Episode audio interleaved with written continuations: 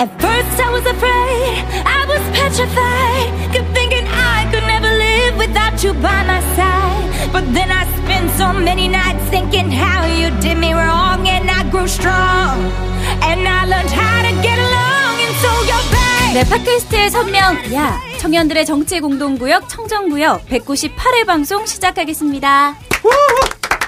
어, 좋았, 이야, 네, 좋았어. 괜찮았어요? 연습했구나. 아, 주말 동안 야만 했어요. 어, 시사 공부하랴, 야서 야, 연습하랴. 생, 아, 네. 외화에서 보던 네. 그런 느낌이네요. 외화 목소리. 더빙. 예, 아, 예, 예전에 뭐그 그렇죠. 그런 제시카의 추리극장 이런. 느낌. 어, 네, 이거 모르시나요? 저 모릅니다. 제시카만 추억. 돋네요. 추억 돋아. 네. 어, 다 아시나 보다, 다른 분들. 야, 근데 200회가 다가오네? 음. 어, 200회가 다가옵니다. 어, 200회 끝냅니까? 어.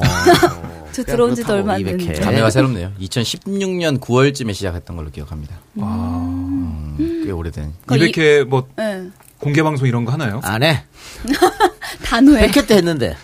아, 100회 그렇게 때 됐어요. 어, 어디서 하셨어요? 마포구청. 마포구 대강당. 오. 거의 다 차지 않았었나요? 다 찼지. 몇 석이었는데요? 부, 그거 꽤 500석인가? 큰데? 아니, 아니야. 400석, 400석 좀 돼. 잘 가라 병신년이 부제였습니다. 어머. 그날 이- 왜냐면 그 당시가 병신년의 해였어요. 아, 네, 그래서 이제 중의적이지. 정신년의 해가 옵니까? 병신년이었어요. 자, 그때 대, 대통령도 박근혜였기 때문에, 음. 뭐 중의적 의미로. 아, 200회 공개 방송 기다리시는 분들 많을 텐데. 갑자기? 해야 될지 참. 그 당시에 MC 장원이 예. 사전 MC를 보고 아. 네. 그때는 멤버가 누구 누구였는데요? 그 당시엔 저랑 박지 아나운서 동영이 형 3명 했었고 아, 조홍천 세 의원이 게스트로. 오고 어. 안희정 지사도 왔었던 걸로 기억합니다. 어. 자, 그럼 지난주 방송 관련한 이렇게 공개 댓글, 방송 없는 걸로. 방송 관련한 댓글을 좀 먼저 살펴볼 텐데요. 지난주에 그런 얘기 많이 하셨잖아요. 분명 이제 일주 정도만 이제 반짝하고 슬슬 이제 악플이 올라올 거다. 음. 이런 얘기를 많이 해주셔가지고 제가 아주 마음을 단단히 먹으면서 한숨 크게 쉬고 항상 댓글을 확인해 보고 있는데 네. 아직까지는 괜찮더라고요. 근데 댓글 수가 좀 줄었어요. 어, 댓글 수는 확실히 줄고 뭐 지금 저 뒷사지는 거예요? 굉장히 팩트를 말씀드리는 갑자기 건데. 이렇게 아무튼 그래가지고 다행이라는 생각이 들고 자 이제 먼저 어 동욱이 맘지연이라는 분께서 우리 오하나님께 네. 궁금한 점이 있으신가 봐요. 네. 이렇게 여쭤보셨습니다. 뚝띠한 오하나님 궁금해서 여쭙니다. 인터넷 검색을 엄청 해도 찾을 수가 없어서요. 회사 여직원이 은근 저 짝인데 은근 저짝 아 저쪽이라는 음, 뜻인가 그렇죠. 보죠? 저짝인데. 네, 저짝인데 자기 친구가 경기도에 살고 있는데 경기도에서 서울을 출퇴근 시에 환승이 안 되게 이재명 지사가 막고 있다면서 아주 화가 많이 나셨대요. 근데 음. 이렇게 얘기하는데 이게 과연 맞는 말이냐? 아니 이거 좀 오히려 반대입니다.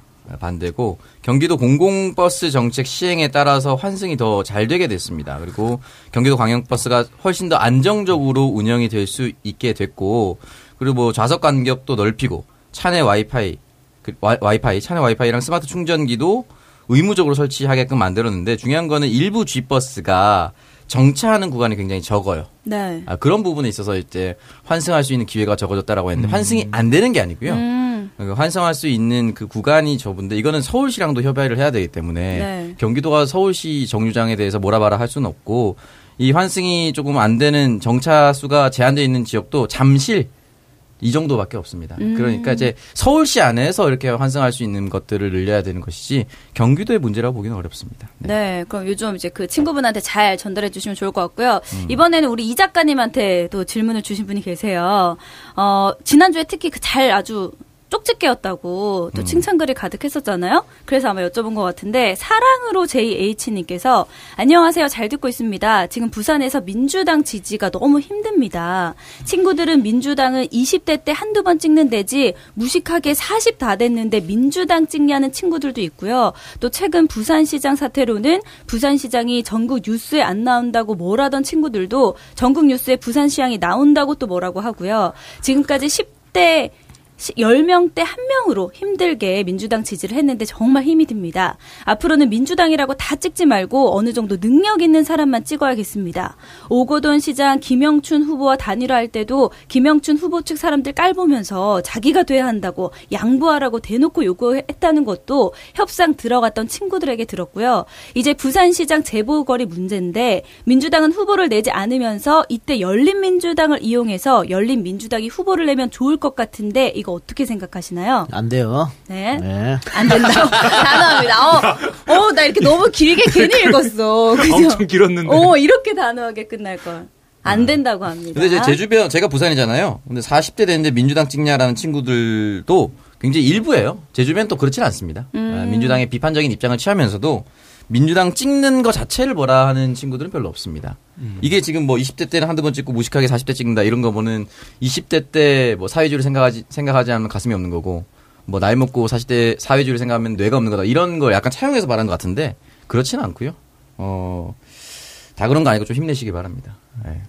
네, 이번에는 이제 저와 관련한 댓글이었습니다. 페이오프님께서 원래 첫날은 칭찬받다가 방송 거듭하면서 발언 하나하나 안 맞는 사람들이 악플 달기 시작하고 그러다가 결정적인 발언 하나 잘못하면 부모 때려 죽인 왼수 되는 거임. 거기서 버티면 박지희 되는 거고 못 버티면 김지호 되는 거임. 결론은 이동영 만나면 다 성공함. 이렇게 해주셨는데. 왜냐면 못 버티는 김지호도 성공했거든 어쨌든 어. 딴데 가서. 아니, 그러면 뭐 됐지 뭐 결론만 좋으면 다 되는 거지. 아니 그분은 그 힘들어하셨나 봐요. 김지호? 아니 지호는 힘들어하지 않았어요. 어, 본인은 괜찮았는데 여기까지만 말하겠습니다. 아. 아, 지호는 힘들어하지 않았습니다. 아. 지호는 굉장히 열심히 노력했고 네. 네, 다음은 박정호 기자님하고 우리 오창석 평론가 댓글과 관련된 댓글들이 좀 있었는데요. 태상검님께서는 박정호 애 키운다고 전부 아이들 관련 뉴스만 잔뜩 퍼왔네. 에이구 기덕이야. 이렇게 보내주셨고요. 기덕이야는 야, 뭐죠? 욕해 욕해. 이거 기자 플러스 구독이란 뜻이야. 아, 진짜요? 어. 네. 아, 근데 너 처음 들어봤어. 좀 충격입니다. 제가 이런 얘기를 들어본 적이 없어서. 저 기레기, 기덕이 이- 이런 거가 어울리지 않는 기자거든요. 음. 그래서 하여튼 저는 이게 아이들 얘기가 너무 와닿아서 제가 가져온 건데요. 우리 기분 잘못됐나? 어, 그러게요. 어, 지금 좀 눈물 그래요. 충격받아가지고 고소해요. 더 아, 노력하겠습니다. 네, 다음은 브리즈 12님께서 천재들이 모여도 20%는 바보가 된다더니 창석 씨가 똘똘해지자 우리 박 기자가 사랑스러운 바보가 됐다. 기자님 덕에 많이 터졌습니다. 이렇게 또 좋은 댓글도 있었네요. 이게 뭘 좋아? 바보, 댓글 아니야? 야, 바보 됐다는 게 뭘 좋냐? 그래도 많이 사랑스러운 바보니까. 두 번 죽이네요. 사랑스러운 오늘 맹활약? 기대합니다. 네. 네, 아 그리고 다음 아이디는 쉽지가 않네요. 네, 오창석 브랄소브랄님께서 오창성님의 포르쉐 타는 꿈을 꾸었습니다. 포르쉐 타고 창성님 키보다도 빠르게 달려봅시다. 이렇게 어떻게 어? 이꿈 어때요? 거의 뭐 180 정도 달리겠다는 거죠. 한 150 정도 달리겠다는 얘기네. 그럼 뭐 안전하게 달리는 거죠. 어떻게 보면은. 자, 마지막입니다. 청정구역의 훈남, 우리 손수호 변호사와 관련된 댓글인데요. 어, 래퍼님께서 손수호 특, 모른다, 혹은 잘 모른다. 이렇게 두 가지 다. 모르는 거 아는 척 할 수 없는 어, 자리입니다. 그건 또 슬픈 네. 또 사연이 있는 거군요. 자, 그런 거 아니야? 아는데도 댓글 다양해지겠네요. 하는 거 아니에요? 이거 지난주에 이재용 그래. 맞아, 맞아. 네. 네. 그때 맞아요. 모른다 했을 어. 그 얘기군요. 예. 그리고 순지 순지님께서는 손수호님 호탕하게 웃을 때마다 같이 웃게 되네요. 청정구역 늘 재밌게 듣고 있습니다. 이렇게 하트까지 예, 이런. 순지 순지 이런 사람들이 이제 찐팬이지 뭐. 어. 아니 그 여러 방송에서 이제 굉장히 많은 변호사들이 이제 예측을 하잖아요. 네. 이번에 이재용도 그랬- 그랬고 음. 그 전에도 그렇고 특히 구속영장 발부 여부에 대해서 이제 작두를 한번 타봐라 이런 질문들이 있어요. 그럼 저는 이제 과감하게 이제 나는 그건 답 안 하겠다라고 오. 하는데 최근에는 네. 그런데 예전에 운 좋게 진짜 그냥 아무런 근거 없고 그냥 감으로 아 뭐 새벽 2시경에 영장 발부되겠네요. 그때 구치소 가겠네요. 그냥 얘기를 했는데 그게 정말 그냥 우연이에요. 네. 한번 그게 맞은 적이 있어요. 어떤? 음. 사안에서 예. 그냥 감이죠. 근거도 없고 그랬더니 대단하다.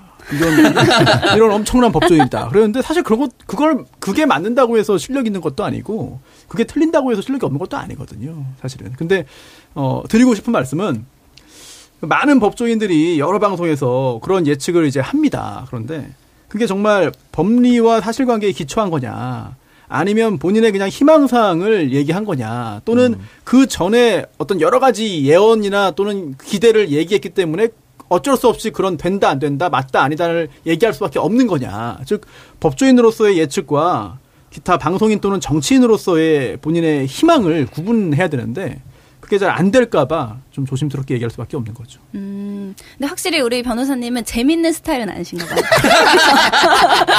재밌는 스타일은 아니셔. 그죠? 네, 친해지만 재밌습니다. 아, 기대해 보고 있겠습니다. 자, 그러면 이 중에서 우리 또 책 선물 드릴 분을 뽑아야 되는데 어떤 네. 분 드리면 좋을까요? 사랑으로 JH 준비. 사랑으로 있죠. 어. 힘내십시오. 장문의 글 써줬는데. 그러니까 대답은 단어였지만 그또 사랑이 담겨 있습니다. 우리 사랑으로 JH님께 드리도록 할 텐데요. 받고 싶은 책 제목과 이름, 주소, 연락처 보내주시면 됩니다. 네, 사랑으로 정호 아닌가요? JH. 바보- 재혼. 정말 이제 바보가 됐구만. 진짜 바보가 됐어요. 사랑스러운 바보, 이니셜이 사랑스러운. JH라서 네. 혹시나. 네. 지희다 지희. 아, 맞다. 그거네. 그러네. 그게 맞겠네.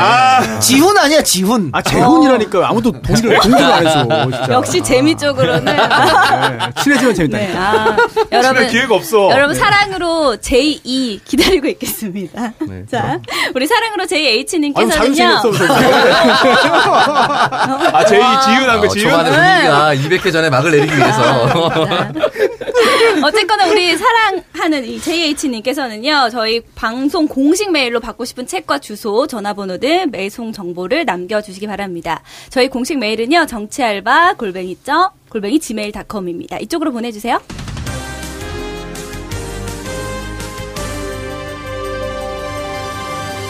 자, 그럼 오늘의 속보부터 좀 살펴보겠습니다. 저희가 지난주에 우리 기자님께서 사이다 뉴스 때 다뤘던 이야기인데요. 이 학대 부모로부터 도망쳐 나왔던 이 창녕 9세 소녀, 다행히도 건강을 회복하고 지금은 아동쉼터로 옮겨졌다고 하는데, 그리고 그 잔인한 방법으로 학대를 했던 계부는 오늘 구속영장이 발부가 됐습니다. 예. 근데 그걸 쫙 예, 본격적으로 얘기하기 전에. 네. 아, 나 정말 몇 번 얘기했나. 이거 만 나이 좀 고쳤으면 좋겠어요. 음. 아. 우리 이 소녀가 원래 처음에 뉴스 나올 때는 11세로 나왔어.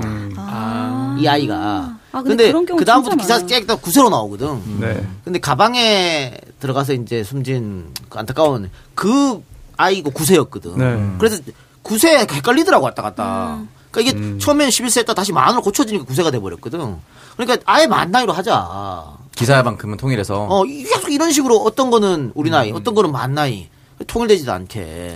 사실 그 법에도 만 몇 세라는 표현이 없죠. 음. 그냥 다 만이야. 그냥 만 나이예요 법적으로. 그러니까 우리가 만 나이를 도입하면 무슨 빠른 년생으로 쳐 싸우고 이것도 없어질 거 아니냐고. 접니다. 빠른 연습. 어. 이걸로 왜 쳐 싸우냐고 빠른 년생으로. 이걸로 싸우지. 진짜 또전 세계 우리밖에 안 써요. 이걸 왜 이렇게 나이를 그것도 깎은 것도 아니고 올려치기 하는 거를 왜 우리 고집하냐고. 음. 그렇잖아요. 그러니까 이거는 동양 문화도 아니야. 중국하고 일본도 다 만, 만왜 이렇게 있으니까. 생겨났을까요? 그 우리만 이렇게. 12월생 1월 되면 두 살이잖아요. 두 살이 저기 박정호. 12월 30일입니다. 이틀 만에 두 살이 봐. 눈도 제대로 못 떠도 이미 두 살이에요.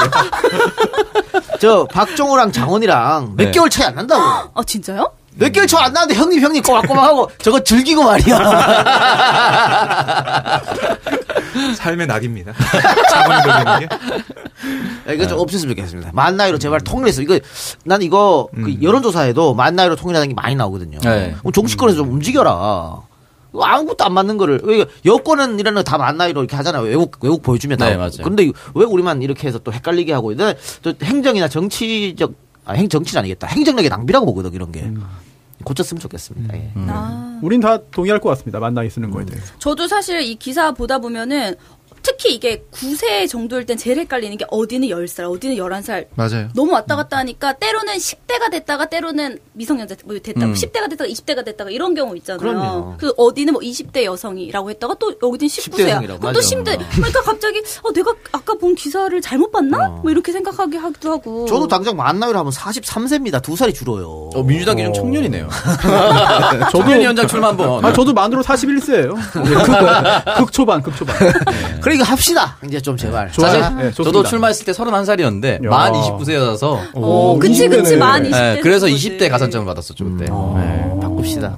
예. 자, 자, 바꾸는 걸로. 바꾸는 걸로. 네, 정했습니다. 예. 어, 바꾸면은 장원이랑 친구 되는데? 어? 안 돼!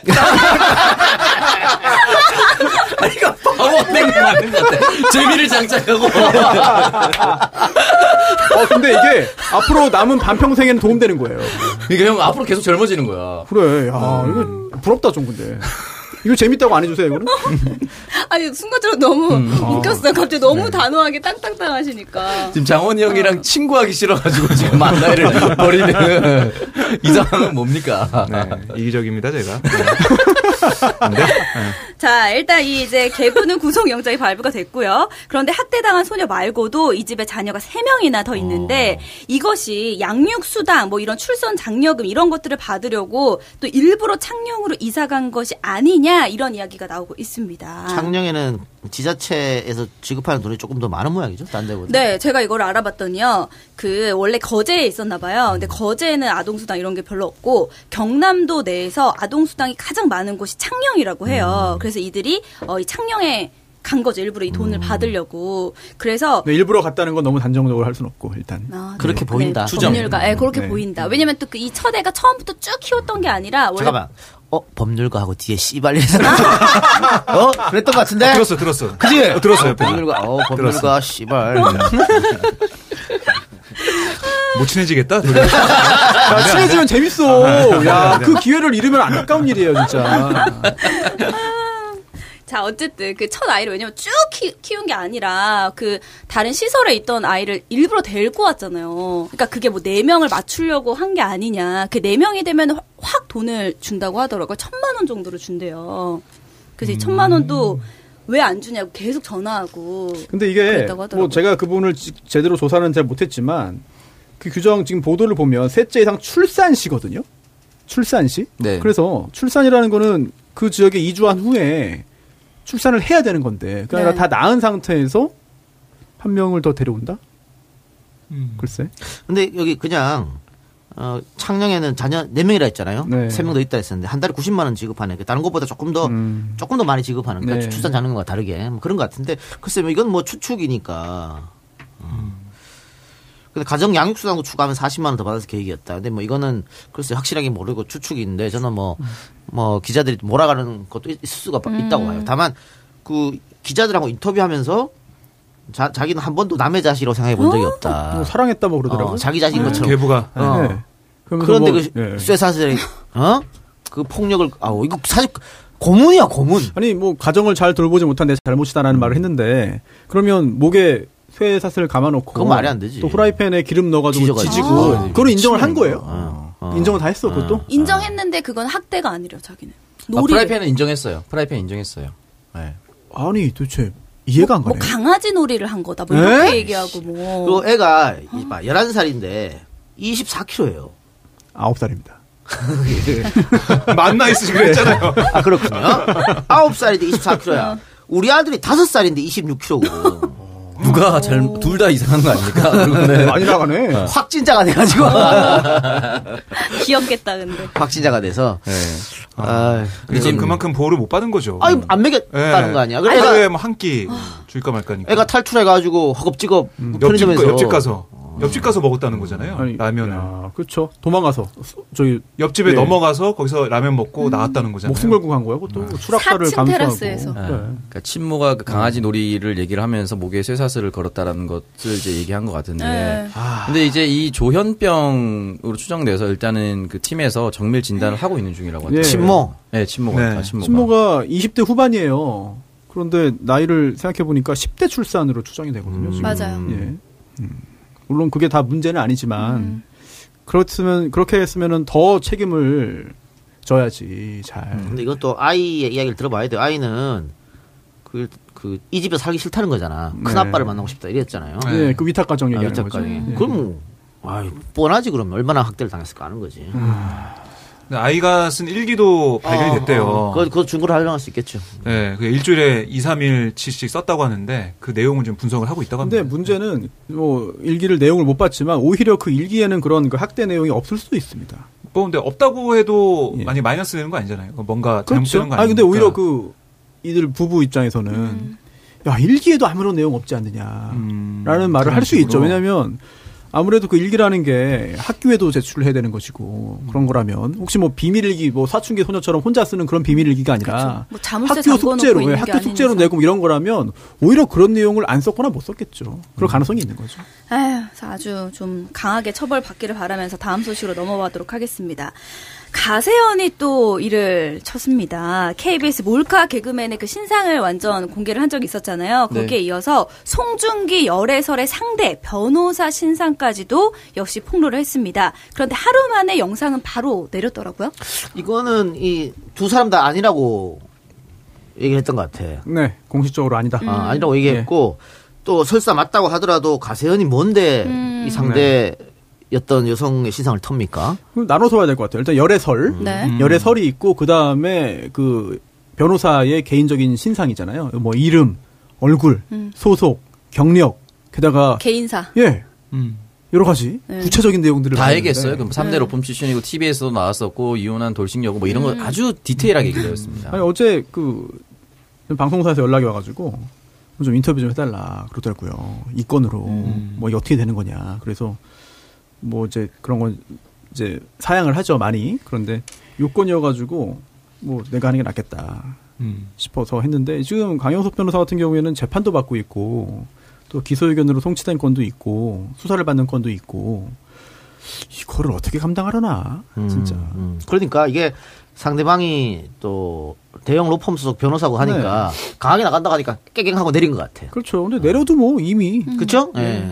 그거지 이미 뭐. 뭐. 이미 다 퍼졌으니까 그걸로. 네. 예. 근데 어떻게 광장에서 계속 한답니까? 뭘요? 소송을? 광장이 소송을 할 수는 없겠죠. 아니 여성 여성 변호사. 아, 여성 변호사가 뭐- 무슨 소송을? 뭐 소송 한다는 것 같은데 강하게 대처하겠다고. 아, 근데 아마도 어 대부분 마, 훨씬 더 많은 경우에는 실제로 강력한 조치를 천명하면서 추가적인 확산을 차단하고 실제로 재판까지 가지 않는 경우가 많거든요. 그런데 예전에 이런 사례를 하나 있었어요. 어, 신세계 정용진 부회장 2011년인가 그때인데 이제 재혼을 했습니다. 재혼했는데 이제 그 재혼 상대자가 음악가잖아요. 음악가였는데 뭐 이거 뭐 연예인도 아니고 뭐 정치인도 아니고 뭐 유명인은 아닌 거예요. 그런데 이제 한 매체가 그 상견례 자리를 몰래 취재했어요. 오. 그래서 사진을 찍고 그 정용진 부회장과 그 약혼녀 사진을 딱 보도해버린 거야. 그러면서 신혼집이 어디다, 뭐 과거의 어떤 뭐 이혼 경력이 이렇다, 뭐 중등등등을 자세히 좀 보도를 한 겁니다. 그래서 결국은 대법원까지 갔어요. 그 민사 손해배상 판결이 확정됐어요. 예. 그래. 아니 그러니까 이거 이, 경- 이 경우도 처음에 문제가 터졌을 때 광장에서 네. 이야기를 했어. 허위 사실 유포에 의한 뭐 저거 저거 했다니까요. 네. 그러니까 법인에서 밝힌 게 있긴 있어요. 법무법인 광장이 우리 법인은 소속 변호사를 보호하기 위해서 이 같은 허위 사실 유포의 협- 유포 행위에 대한 모니터링을 진행하고 있고 이러한 범죄 행위가 계속될 경우 형사 고소 및 손해배상 청구를 통한 민형사상 법적 취하 법적 조치를 취하겠다. 뭐 이런 식으로 아, 이야기를 계속될 경우라고 단서를 네. 달았으니까 내렸으니까 이제 안 할 확률도 왜냐면 있겠네요. 이 얘기가 계속 그 언론에 보도되고 입에 오르내리는 것 자체가 더 손해일 수 있기 때문에 음. 절차를 지- 뭐 진행하지 않을 가능성이 있죠 현재로서는. 근데 그 당시 정용진 부회장 사건은 어, 천만 원, 오백만 원 나왔습니다 손해배상이 합, 합산해서 이제 천오백만 원이 된 거죠. 이번 건도 끝까지 가면은 뭐 그럴 수 있다. 끝까지 갔으면 좋겠네요. 음, 저도 갔으면 좋겠는데 아마 안 갈 거로 보입니다. 가지 않을 걸로 보이고 또 게다가 굉장히 좀 본인 스스로 좀 드러내고 싶지 않아 할 법한 내용들을 다 공개를 해버린 거잖아요. 그렇죠. 예, 게다가 그 내용을 보면 송중기 씨와 처음 만날 때는 유부녀였다. 음. 그런데 지금은 이혼했다. 뭐 이런 식의 얘기란 말이야. 어 그러면은 유추할 수 있겠는데 그래 불륜이라고. 분위기가 음, 그러니까 그 얘기를 하진 않았으나 다 누구나 그래. 누구나 그렇게 생각하게끔 그러니까 그걸 해석하면 아니 뭐야 그러면 송중기 송중기 이혼 소송 해주다가 송중기하고 음. 지금 사귀는 거야 그래서 그것 때문에 이혼했어? 라는 그런 생각을 하게 유도한 거 아니냐라는 걱정도 되는 거죠. 그리고 그그 변호사분의 그 남편분 있었잖아요 원래 전 남편? 그전 남편 예. 근데 이혼한 건 맞아요? 이혼한 건뭐 음, 그건 맞아요? 맞대요. 어. 맞, 맞는 것 같아요. 예. 아니었으면 아예 아니라고 예. 했을 텐데 개인사를 공개했다는 걸로 뭐라 했으니까 그 남편 전 남편 입장에서도 예. 가만히 있다가 얼마나 날벼락이야. 그렇죠. 그렇잖아요. 예. 결국 이게 다 돈이 되기 때문이 아닌가 싶습니다. 맞아요. 예. 그리고 이렇게 분명히 광장 측에서 단호하게 대응해서 자기네들이 하루 이틀 만에 영상 내리게 될 것도 알고 네. 있었을 건데 네. 일단은 예. 지른 거죠. 과거에 그 정용진 부회장 사례도 어, 정용진 부회장 측이 그 기사 내려라. 음. 기사 소송 제기할 때까지 안 내렸어요. 그래서 안 내리면 하루당 얼마를 또 청구했거든요. 그래서 그 중간에 이제 내리게 된 거거든요. 최태원 회장 관련해서도 또 뭐 있었잖아요. 네. 그것도 지금 예. 아마 법적 네. 하고 있죠. 걸린 네. 게 많네요. 소송하고 있죠. 많아요, 맞아요. 지금. 굉장히 많아요. 예. 음. 아, 이거 참. 뭐 저도 열심히 하고 있습니다. 예. 근데 이거 이 관련해서 국민일보에서 기사 제목을 글, 글 삭튀. 요즘 요즘 몰라? 기자들 이런 야 이렇게 이 제목으로 써도 되냐? 글 삭튀가 뭐냐? 온라인 판인 온라인 기사겠죠? 아니 온라인에서 어플로 이렇게 하면 안 되지. 글 삭튀가 뭐야? 젊은 층에 어필하기 위해서 음, 국민 아니. 국민일보는 그 순보금 아닙니까? 어. 글 삭제하고 튀었다 이 말이잖아요. 음, 야 언론 기사에 이, 이런 제목을 막 다네. 어, 어때요? 언론인으로서 어떻게 봅니까? 그러니까 저도 막 이 잘 안 맞는 부분이 있긴 하지만 근데 요즘 이 독자들을 유치하기 위해서 그런 걸 많이 하는 것 같아요. 언론사. 아니, 저번에 내 건 관련해서 네. 조선일보가 색드립이라 그랬거든. 음. 제목에다가 그것도 그렇지 않아? 음. 색드립이란 말이 있어? 우리 사전에? 그걸 제목으로 단단 말이야. 희한한 애들이야. 이해할 수 없어요. 예. 그것도 다 난 돈이라고 봅니다. 음. 그렇겠죠. 클릭 장사. 클릭수. 그렇죠. 글삭튀를 검색하니까 쿠키뉴스, 국민일보, 국제신문도 쓴 적이 있네요. 아, 그냥 하나 쓰면 그냥 다 베껴 쓰나 봐. 쿠키가 국민일보 사는 거 아니야? 네, 네, 맞아요. 그렇죠. 네. 예. 그래. 갑시다. 네, 오. 광고 듣고 본격적인 주제 토크 진행해 보겠습니다. 오빠 너무 기대된다. 우린 처음으로 1박 2일 여행을 간다. 백화점 직원의 꼬임에 넘어가 공유가 입었던 결과적으로 공유만 입어야 했던 멋진 옷도 사 입었고 나의 아재 향을 날려줄 프로미탈리아 향수도 챙겼으며 브랜드가 큼지막하게 새겨있는 명품 속옷도 챙겨 입었다. 그런데 뭔가 불안하다. 오빠 왜 그래? 뭐 두고 왔어? 아, 아이스크림 크림을 두고 왔다. 화장품에서 발암물질이 검출됐다는 뉴스를 듣고 인체에 무해한 천연 재료만 고르고 골라서 아이도 어른도 바를 수 있고 얼굴에도 몸에도 바를 수 있는 노란 뚜껑 마유 크림, 아이스크림 크림. 그 중요한 아이스크림 크림을 두고 왔다. 나의 피부와 함께 나의 뇌도 함께 바스락거리며 무너지기 시작하려는 그 순간 아 맞다. 오빠 이거 알아? 아이스크림 크림 진짜 좋아. 오빠도 이따가 이거 발라? 라고 그녀가 말했다. 그녀는 아이스크림 크림을 바른다. 녹색 창에서 아이스크림 크림을 검색하세요. 오빠 아셨어요? 코어업이 면역력에도 좋은 거. 세상에 활력 충전에 면역력까지? 그래서 코업이 또 완판됐구나. 코어업은 정상적인 면역 기능에 필요한 아연 그리고 페루산 마카에 활력을 충전해주는 멀티비타민까지 모두 들어있잖아요. 언니도 알죠? 알지. 하루 900원도 안 되는데 다 챙겨주잖아? 역시 재구매하는 이유가 있어. 면역력과 활력을 한 번에 완판 기념 통큰 이벤트는 계속됩니다. 검색창에 코어업 검색해주세요.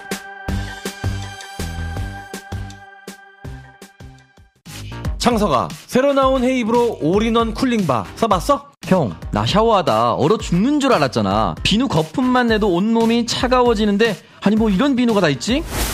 헤이브로 all-in-one cooling bar는 cooling 성분이 온몸의 체온을 내려줘서 샤워만 해도 온몸이 얼어붙는 것처럼 시원해진대. 특히 땀 많이 나는 민감한 부분은 정말 시원한데 와 이건 정말 뭐라 설명할 말이 없네.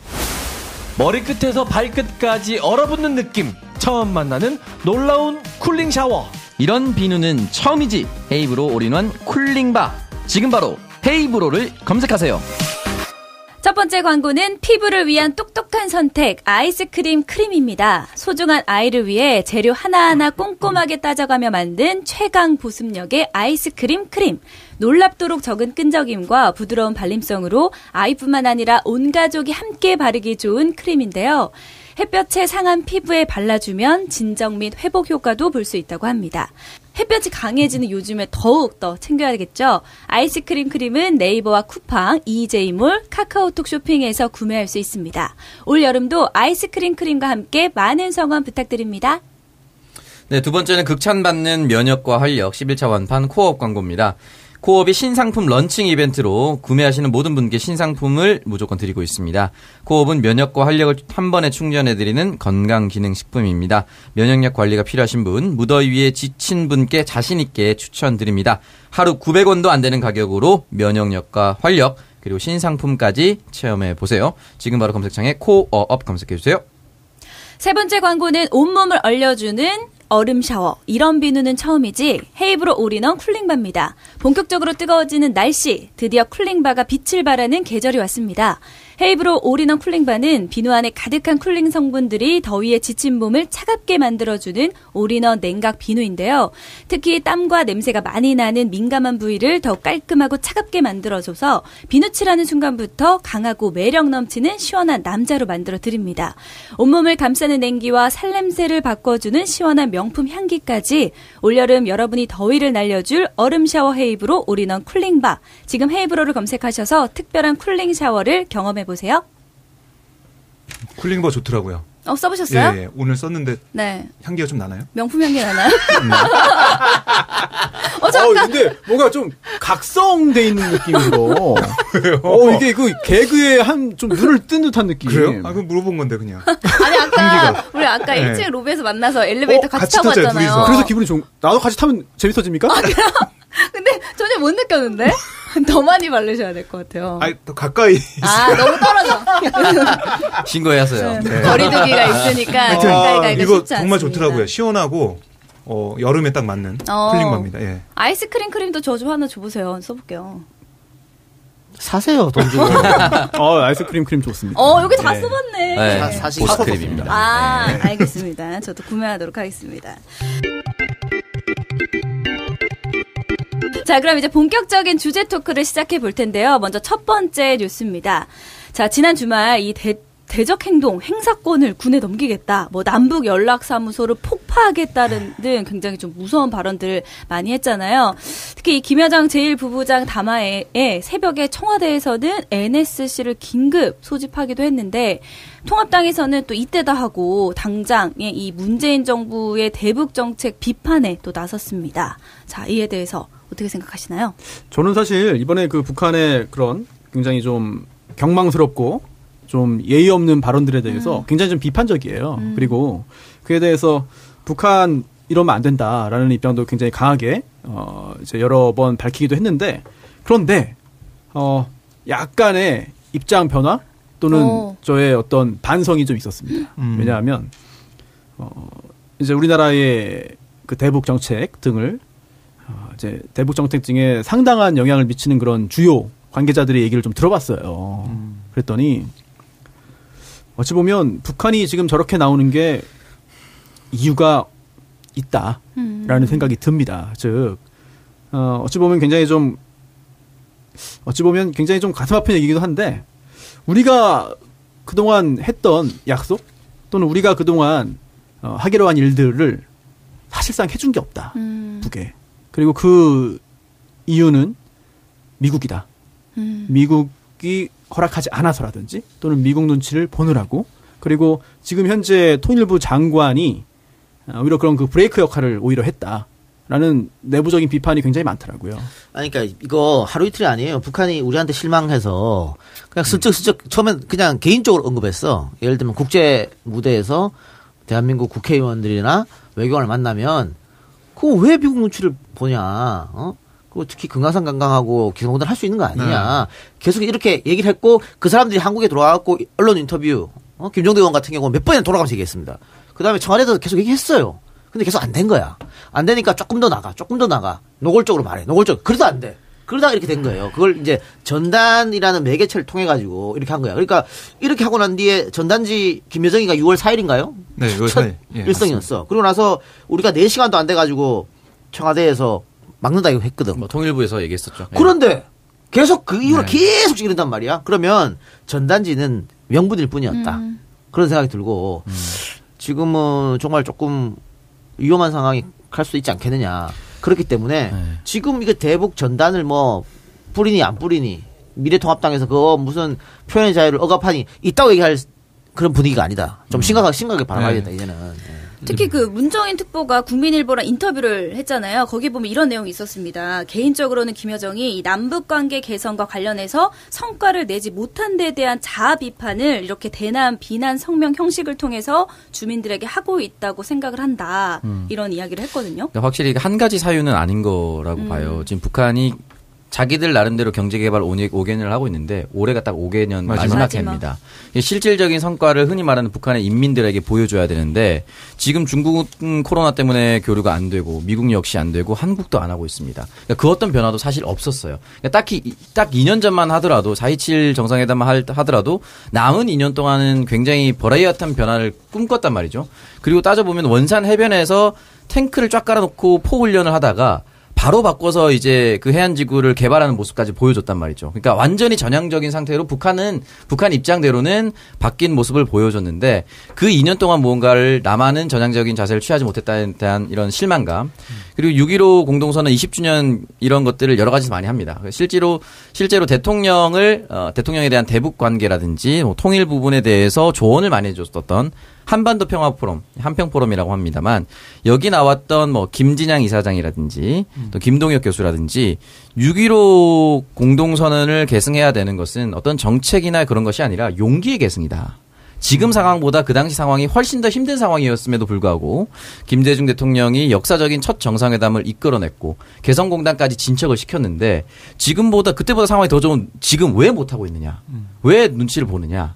북한은 바뀌었다고 볼 수 있는데 왜 남한은 바뀌지 못하느냐라고 하면서 어쩌 어느 정도 굉장히 비판의 목소리를 내면서 기념 20주년이 아니라 반성 20주년으로 삼아야 된다. 이런 얘기까지 남겼습니다. 그렇기 예. 때문에 이 부분은 좀 돌이켜 볼 필요가 예, 있죠. 이건 또 우리 쪽에서 좀 생각해 볼 필요가 있어요. 일단은 미국은 아니 북한은 미국과 대화하면서도 뭐 유해 돌려보내고 하여튼 액션 많이 취했어. 근데 미국은 한개한게 없잖아. 똑같습니다. 우리도 한 게 없어. 약속해놓은 거 어기고 말이야. 충분히 할 수 있었는 걸 안 했고 이랬기 때문에 충분히 예, 이해는 하는데 그 앞으로 어떻게 해야 될 것인가가 중요하겠죠. 앞으로. 어 일단 그 김정은하고 트럼프가 막 싸울 때, 야, 난 핵잔추 있다. 그러니까 트럼프가 내 건 더 크다. 뭐 이러고 싸웠다고, 유치하게. 곧 막 전쟁 날 것, 정말 네. 핵단추 쏠 것처럼. 그러다니까, 그러다가 몇 달 있다 그냥 이렇게 쓱 하면서 협상하고 막 했잖아요. 그러니까 북한의 지금까지 스탠스 보면 최악으로 끌고 가서 얻을 걸 얻겠다는 전략이라면은 우리가 적극적으로 호응해야 된다. 그래서 지금이라도 금강산 관광이나 어? 개성공단 얘기하자. 어? 적극적으로. 왜냐면 미국은 어차피 못해요. 트럼프가 지금 저 정신이 없어요. 아, 정신 한 개도 없어 지금. 저지 거의 폭, 생겼는데. 폭동식으로 가고 있고 자기 어? 지지율도 떨어지고 네. 있고 지금 북한 신경 쓸 겨를이 없다고 우리가 먼저 좀 치고 나가는 게 실제로 그. 얘기했잖아요. 육군사관학교 네. 거기 졸업식 가서 먼 나라 이야기까지 뭐 챙길 수 없다. 뭐 이런 취지의 내용을 맞아요. 이야기를 남겼습니다. 그렇기 때문에 미국 지금 우선주의. 지금 놓치면 또 몇 년은 그냥 허비 허송세월 보내야 돼요. 그러니까요. 그러니까 몇 년이 아니라 다시 이런 올해- 기회를 못 잡을 수도 있죠. 올해밖에 없어요 시간이. 내년 되면은 다음 이제 대선 레이스 시작되고 음. 우리도 정신이 없어지거든요. 그 해야 되는 건데 어, 미국을 어떻게 설득할 것이냐 이게 음. 제일 중요한데 여기서도 이제 북한이 어떻게 보면 저는 지렛대가 될 거라 생각해요. 북한이 강하게 나오기 때문에 오히려 우리가 더 어, 얘기할 수 있는 그런 명분이 좀 생길 것 같고 당장 전쟁의 위협이 이제 눈앞에 보이는 상황까지 오게 됐는데 미국도 안 된다. 한미 워킹그룹에서 계속 안 된다고 막을 수는 없을 거라고 봅니다. 그러니까 미국을 좀 설득하는 문재인 정부의 그런 아, 노력이 좀 필요해 보이고요. 그리고 대북 전단 이거 날리면 안 되죠. 21일도 날린다 그러고 25일도 날린다고 하는데 잘못하다가 진짜 큰일 납니다. 현실적인 근데 장벽도 있죠. 일단 유엔의 대북 제재 결의 결의가 있기 때문에 그 결의안 내용을 어떻게 우회 또는 회피할 것인가, 아니면 대놓고 무시할 것인가. 아니 방법은 있어요. 대놓고 무시하지 않더라도 그, 그 조항- 핵심 조항 중에 빠져나갈 구멍은 다 있거든. 그래서 또 이번에 뭐 코로나 관련돼서 이런 그것- 부분도 그것도 빠져나갈 구멍이 예, 사실. 굉장히 어좀 힘든 상황이고 안타까운 일입니다만 지금 북한이 그 코로나 그거를 명분으로 하는 것도 가능하긴 한데 음. 북한이 공식적으로 지금 코로나 발병 안 했다고 하고 있거든요. 예. 코로나로 인해 기- 경제적 충격이 북한에 상당하니까. 그렇죠. 그런데 주- 중국이 지금 도와주고 있거든요.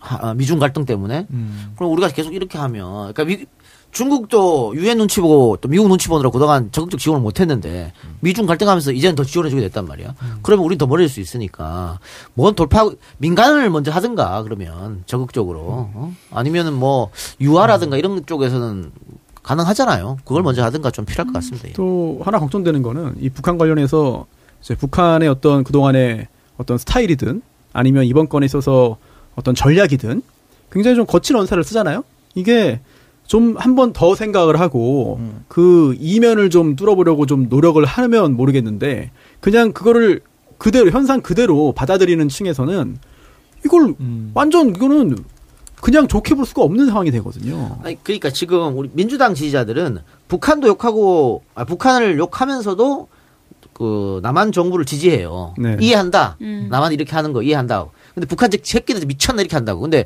민주당 지지 않는 아, 지지하지 않거나 중도인 사람들은 우리 정부가 호구냐? 음. 그렇죠. 끌려간다라고 이렇게 판단해요. 그게 그러고 있기 때문에 정부가 이걸 어떻게 하면 어 여론을 여론전을 해서 잘 끌어당길까 이것도 한번 판단해 봐야 됩니다. 네.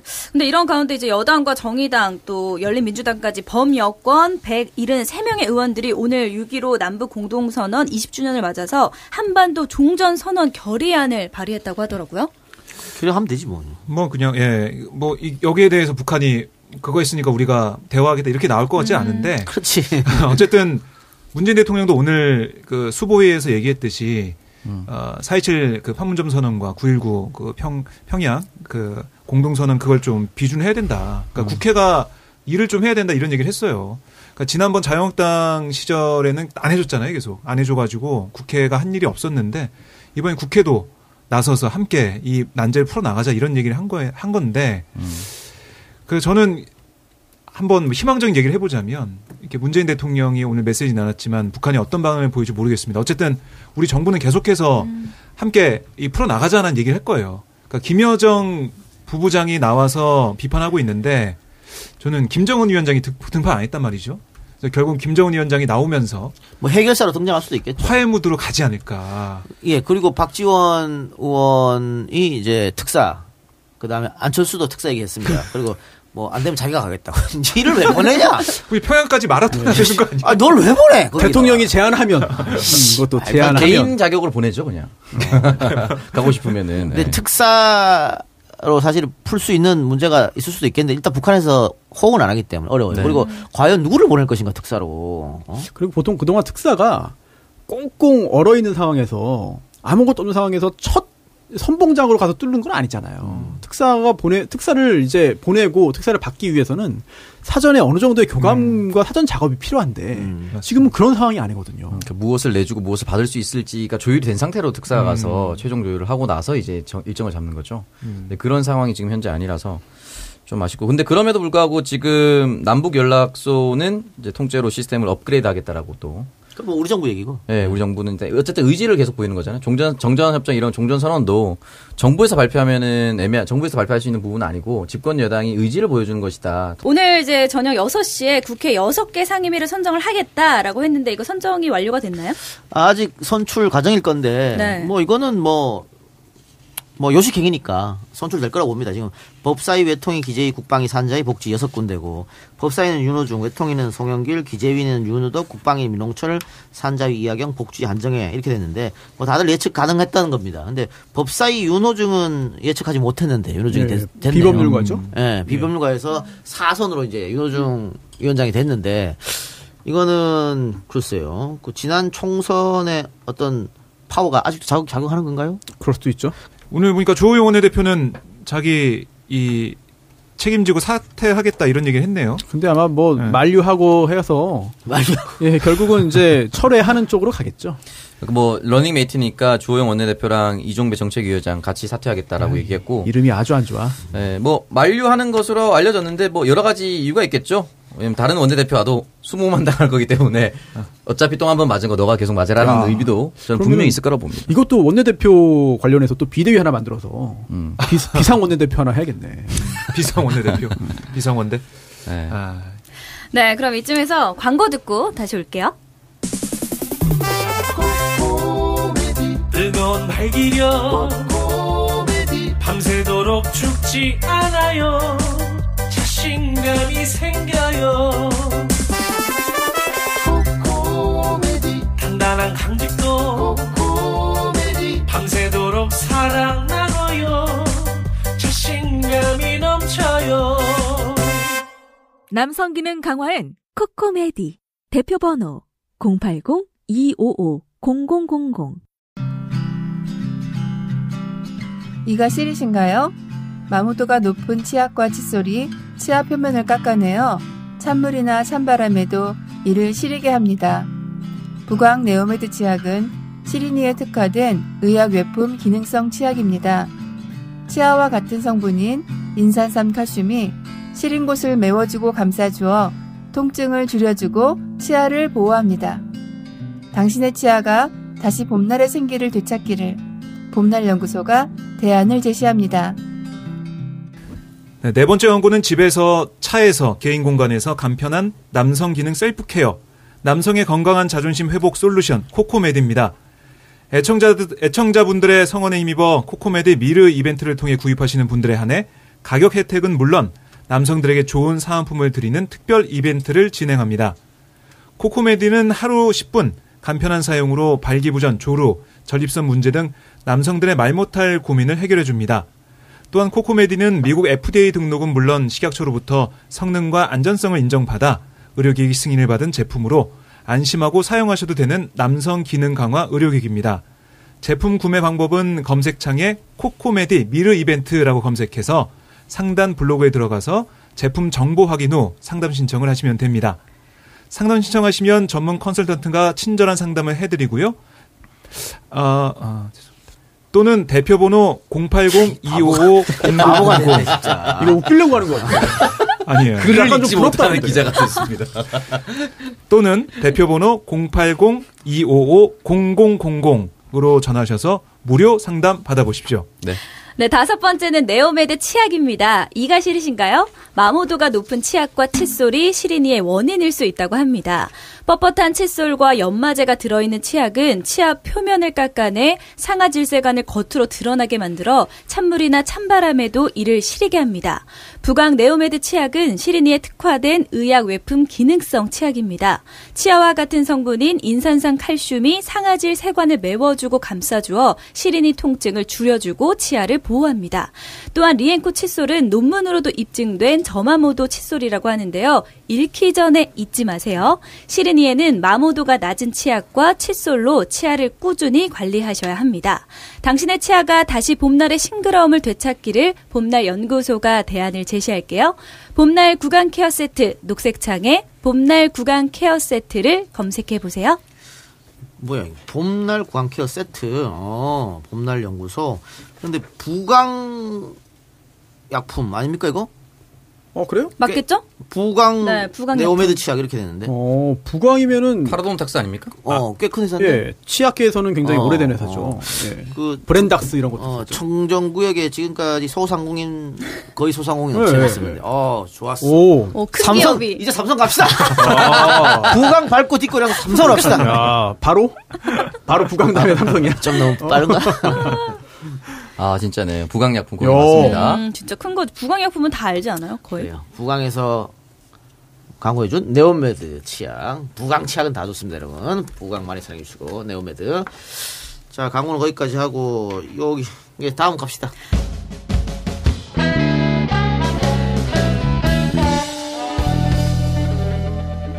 네, 이재용 부회장의 구속 영장도 기각이 되고 승부수로 던진 검찰 수사심의위원회도 이제 열리게 됐는데요. 그런데 양창수 심의위원장의 공정성 논란이 계속해서 이야기가 되고 있습니다.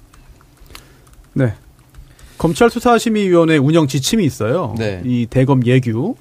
어, 예규가 그 조항이 많지는 않거든요. 33조까지 있는데 제가 좀 몇 번 꼼꼼히 봤습니다. 왜냐면 그래도 뭐 이 일 저 일 하면서 실제로 경험해 본 사건이 뭐 이제 상당히 있는데 이 건은 제가 몰라요. 안 해봤어.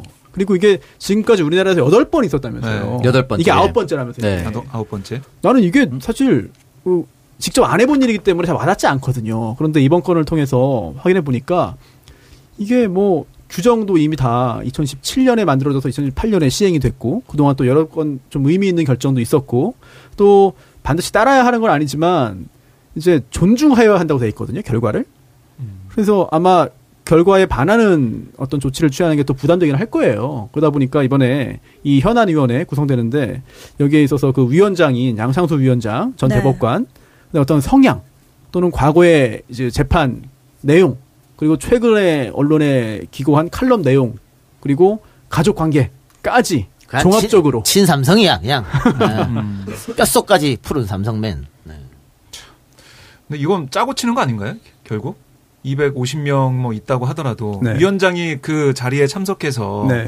뭐 자료 이런 걸 네. 어, 제출하고 뭐 이런 거 다 조절하잖아요. 어, 근데 일단 규정을 보면은, 음, 과한 걱정일 수도 있습니다. 일단 규정만 보면. 왜냐면, 지금 이제 그, 위원장은 정해져 있는 거고, 네. 그 위원장이 하는 일이 뭐냐면, 이 검찰 수사심의위원회에 있어서 현안위원회를 구성하는 거예요. 왜냐면, 아, 이제 기소와 불기소의 적성, 적정성을 따지는 게 수사점검위원회인데, 이건 아니고, 현안위원회를 만드는데, 이 15명을 이제 뽑잖아요? 네. 이걸 추첨을 합니다. 무작위 추첨으로. 그리고 그 과정에서 절차만 조율하는 거다. 어, 그리고 또 질문이나 표결에 참여하지 못하도록 돼 있어요. 그냥 단순히 회의 주제로 돼 있습니다. 결국 이 15명, 추첨으로 뽑힌 15명이 의견을 제시하고 결국 그에 따라서 과반수로 의결하는 거거든요. 그렇다면 위원장은 거기에 포함은 안 돼요. 따라서 과도한 어떤 걱정일 수도 있습니다만 또 하나 걱정되는 게 있습니다. 예. 이걸 사실 그 당시에 그 현, 현장에서의 분위기도 그렇고 또 하나 이게 누구를 뽑느냐가 중요한 거잖아요. 무작위 추첨이긴 한데 이게 또 그동안 여덟 차례 있었던 그 이전 회의 심의에 관여하지 않은 사람 중에서 출석 가능한 위원으로 우선 선정하게 돼 있어요. 음. 그럼 결국 아 이제 배심원이 있는 그 미국 재판도 배심원 선정에서 재판이 끝나는 경우도 많거든요. 그러니까 충분히 장난칠 수 있는 음. 구조가 돼 있고 또 하나는 예를 들면은 내가 위원장이야. 내가 음. 내가 위원장이고 그 위원으로 어, 창석하고 미리미 대가 애들 쭉 이리 안- 있어. 나는 의견 제시도 못해. 진행만 진행만 할 뿐이야. 근데 내가 앉아가지고 난내 마음대로 할 수 있을 것 같은데. 어? 다 따라올 것 같은데 의견 제시 안 하고 다 따라올 수 있게 할수 있을 것 같다고. 일단 사인 만들겠죠. 코를 만지면 이 발언을 하고 아니 그 분위기 몰고 가, 뭐 몰고 가. 왼쪽 손을 들면 이 발언을 하고 예를 들어 오- 오창원 서기가 다 짤 수 있죠 뭐. 뭐 이거 이재용 씨 부회장은 구속돼야 된다 이런 의견을 줘- 주면 그냥 내가 가, 가 만히 있다 눈을 한번 크게 뜬다든가 뭐요? 이렇게 하면 라는 일각의 주장도 있으나 이런 상황이 코로나 19 국면에서 경제 상황도 어려운데 이재용 부회장이 없으면은 오너 리스크가 있다. 외국인들이 투자를 하겠느냐. 국난 극복을 위해서라도. 라고. 그래, 아니, 바로 일단- 막 지금 안 맞췄는데도 지금 말을 듣잖아. 미리 맞추면 얼마나 잘 나가겠어. 네, 양창수 위원장의 어떤 성향, 그동안 보여준 그 보수적인 성향은 당연히 이제 문제가 될 수 있고 우려가 네. 됩니다. 그런데 이제 무작위 추첨으로 15명 뽑는 거기 때문에 음. 중요한 건 양창수 위원장의 어떤 그 농간 우려보다도 음. 그럼 지금 이 후보군이 누구냐. 음. 도대체 이 150명에서 250명 사이로 되어 있는 그 위원의 그 후보군이 누구냐. 음. 이게 궁금한 거예요. 이게 공개 안 되는 거니까.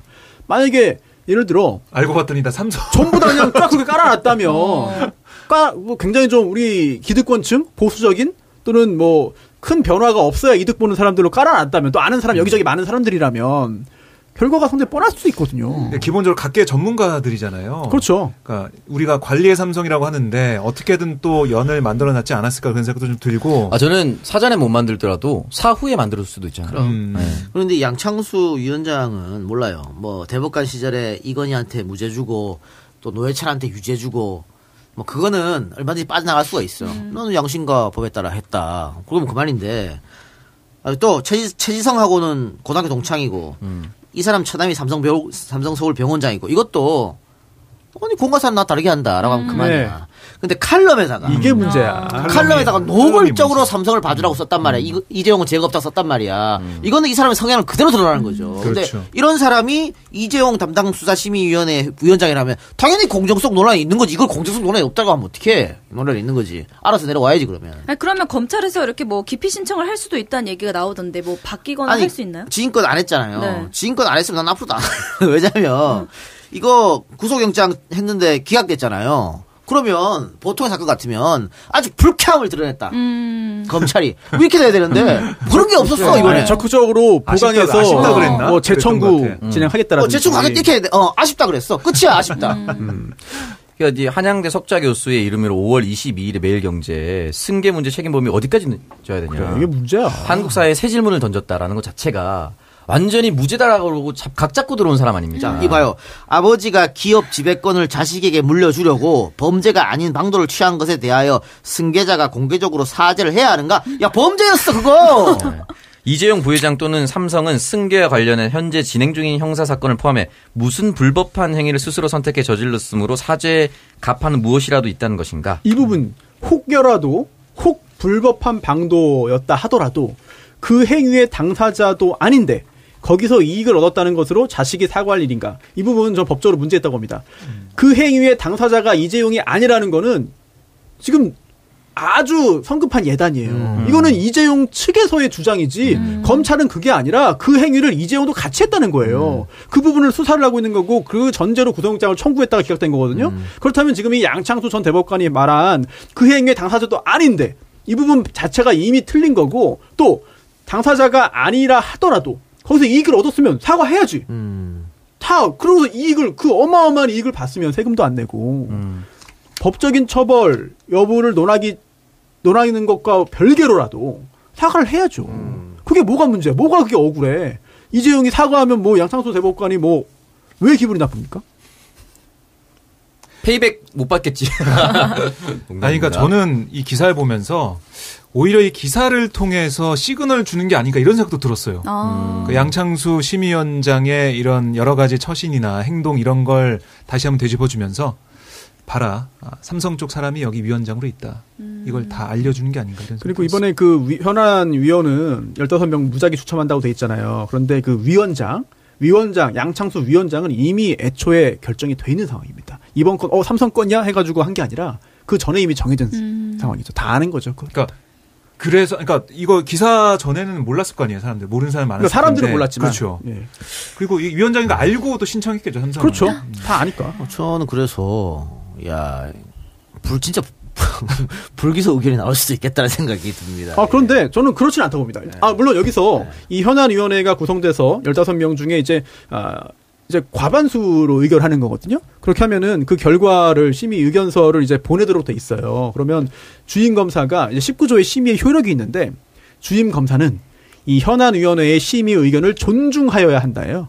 따를 이유는 없어요. 다만 그리고 애초에 이 수사의 적정성을 논하는 게 아니라 아, 이제 기소와 불기소의 적정성을 논하는 게 아니라 수사의 어떤 그 이런 부분들에 대한 그 의견이기 때문에 구속영장까지 청구했잖아 검찰이 이미 한번 기각됐지만 그렇다면 설령 이 여기에서 아 이거 잘못된 수사다 할 필요 하면 안 된다라고 의견이 나온다 하더라도 기소는 할 수밖에 없지 않겠느냐. 다만 모양은 많이 빠지겠지 힘도 빠지고. 글쎄요. 자, 그럼 이제 좀 분위기를 가라앉히시고요. 이어지는 코너 오창석의 인사이드로 넘어가겠습니다. 오창석의. 두둥.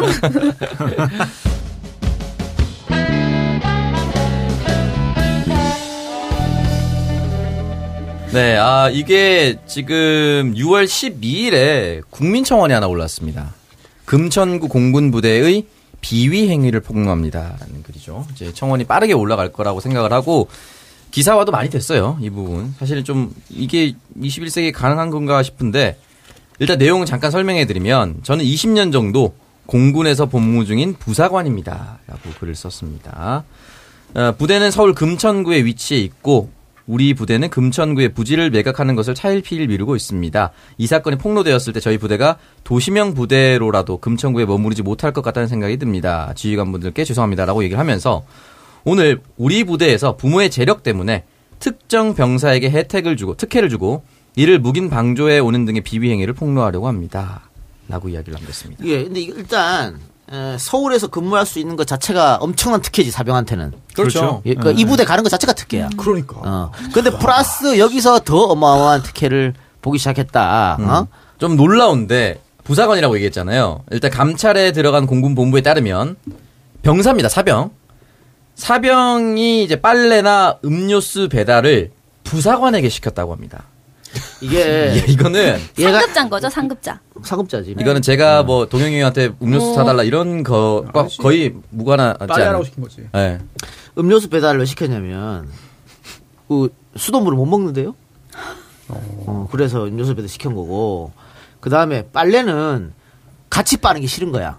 그래서 자기 집으로 보냈나 바깥으로 반출시켰어요. 다른. 사람 옷이랑 아, 섞이는 게 섞이는 게 싫다. 싫어. 단순히 그거야? 어, 그래서 귀족이네. 부사관한테 시켜서 음. 부사관이 그, 그 시간 약속된 시간에 저기 비서가 와 아빠 비서가 음. 그럼 아빠 비서한테 주고 그 비서가 세탁해서 갖다 부사관한테 주면 부사관이 다시 갖고 오는 시- 시스템이거든요.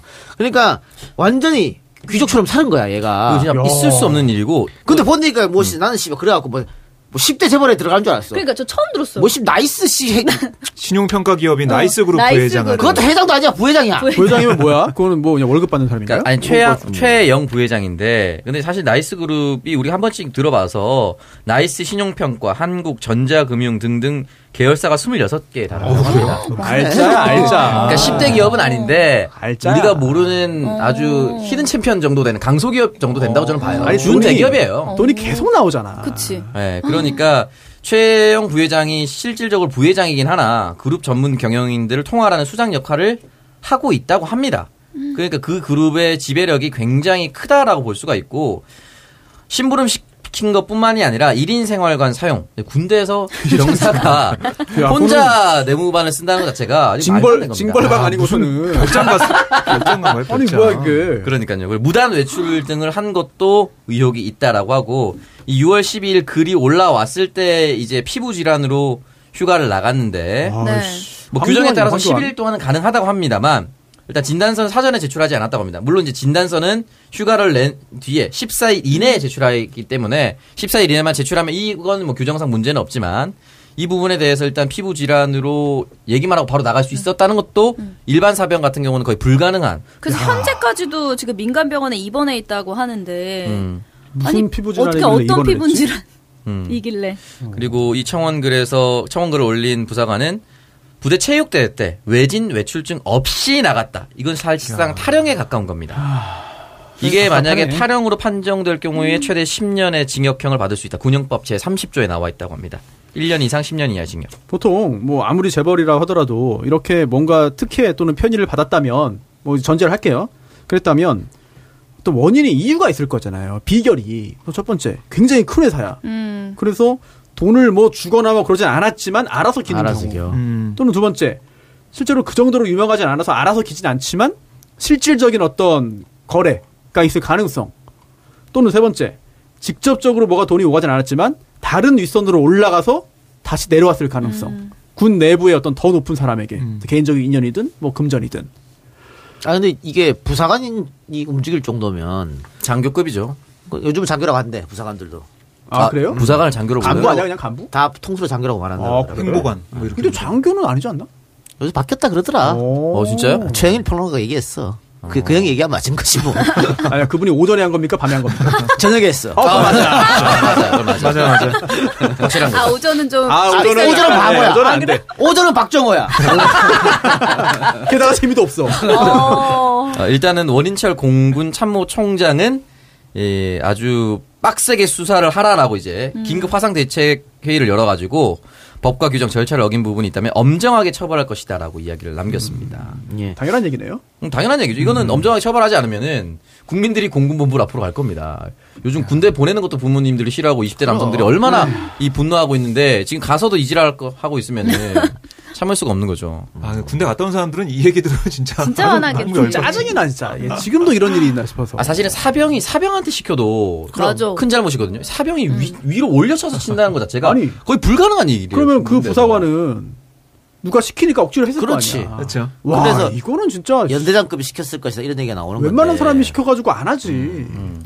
그 한솔그룹 손자도 어. 똑같은 거 했거든요. 아 그래요? 걔는 저거였어. 현역도 아니었고 산업 요원? 어. 산업안전복무요원. 음. 네? 네, 그거였는데 출퇴근을 해야 되잖아. 네. 예. 지 혼자 쓰는 오피스텔을 얻어가지고 회사 옆에 자기 혼자 쓰는 오피스텔 음. 글로 출근했어. 아, 이야. 뭐야? 뭐 싸이야 뭐야. 군대 한 번 더 보내야 됩니다. 이런 어, 애들 진짜. 혼자 있지 않았을 수 있겠는데?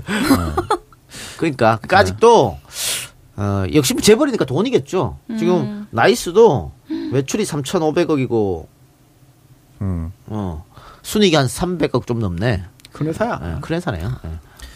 아니 저는 이걸 보면서 되게 마음이 아팠던 게 이 청원을 쓴 부사관 공군 내부는 알 거잖아요. 음. 혹시나 내부 고발 사실은 이거 공익 제보인데 내부 고발이라는 이유로 이 사람이 혹시나 인사상의 불이익을 혹시나 나중에라도 받을까봐 좀 걱정이 됩니다.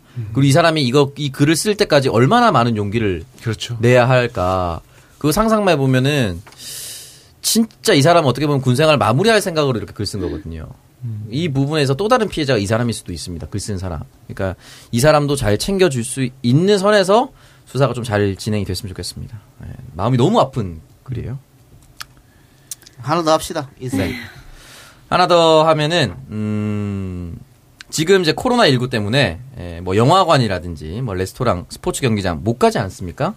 40년 만에 처음으로 어 설탕 소비량이 줄어들 것이다. 아, 뜻밖의 탄산음료 때문인가요? 예, 그런 것들이죠. 그러니까 아, 영화관 안 가니까 네, 그러니까 한. 번 먹을 음. 콜라 소비량이 줄어드니까 이 설탕 소비가 굉장히 급격하게 줄어든다. 그러니까 수십 년간 뭐 정부 의사 유명 셰프들이 설탕 몸에 안 좋다, 성인병이나 비만의 주요 원인이다라고 얘기하면서 줄이자라고 얘기를 했는데 이 코로나 때문에 뜻밖의 이 설탕 소비량이 40년 만에 감소하고 코카콜라 4월 첫 3주 판매량이 25%나 우와. 급감했다라고 합니다. 아니 뭐 영화관도 마찬가지겠지만 외식 외식할 때도 사실 설탕 많이 쓰잖아요. 맞아요. 그렇죠. 음식에 네. 설탕 많이 들어가잖아요. 백종원?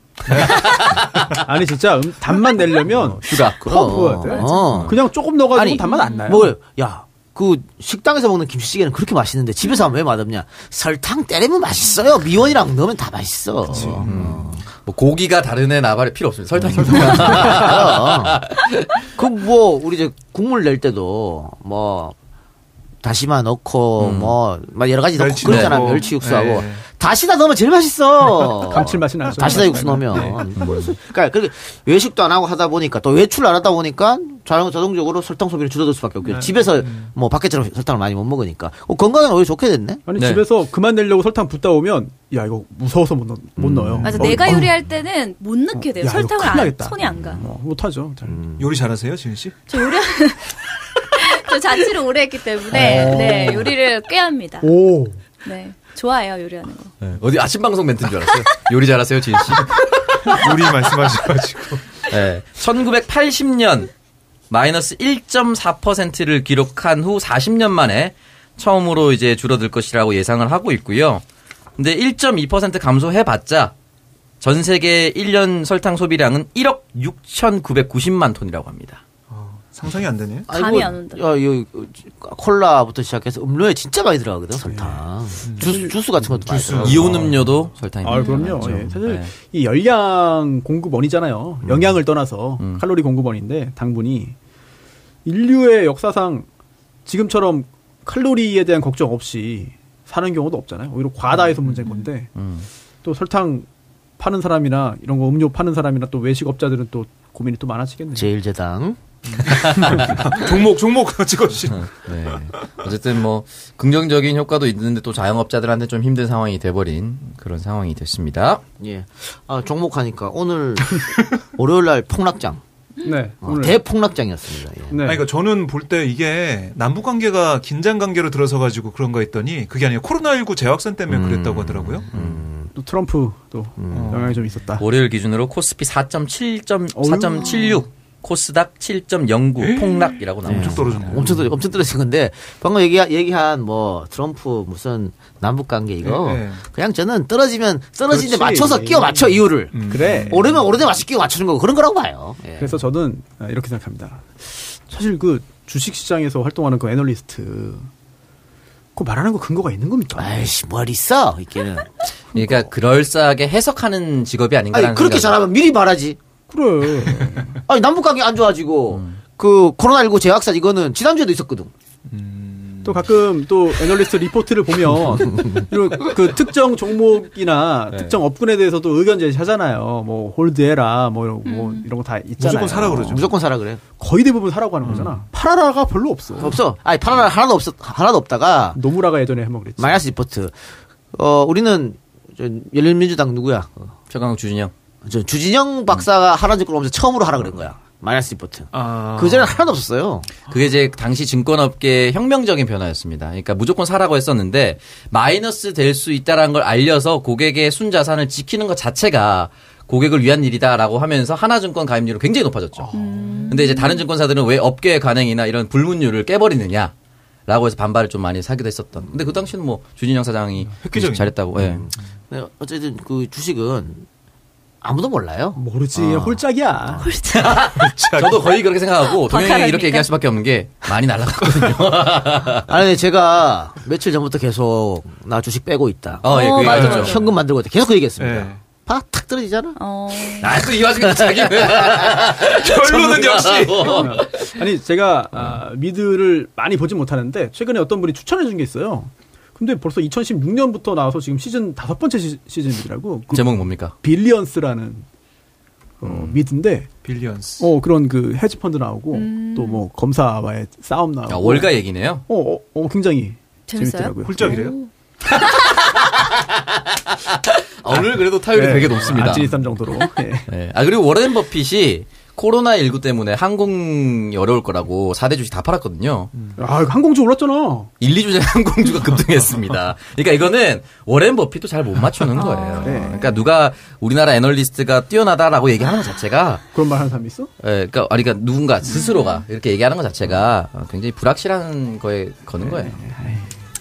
네, 지금까지 팟캐스트의 선명야 청년들의 정치 공동구역 청정구역 198회 방송 1부 마치겠습니다. 저희는 잠시 후 2부로 돌아올게요.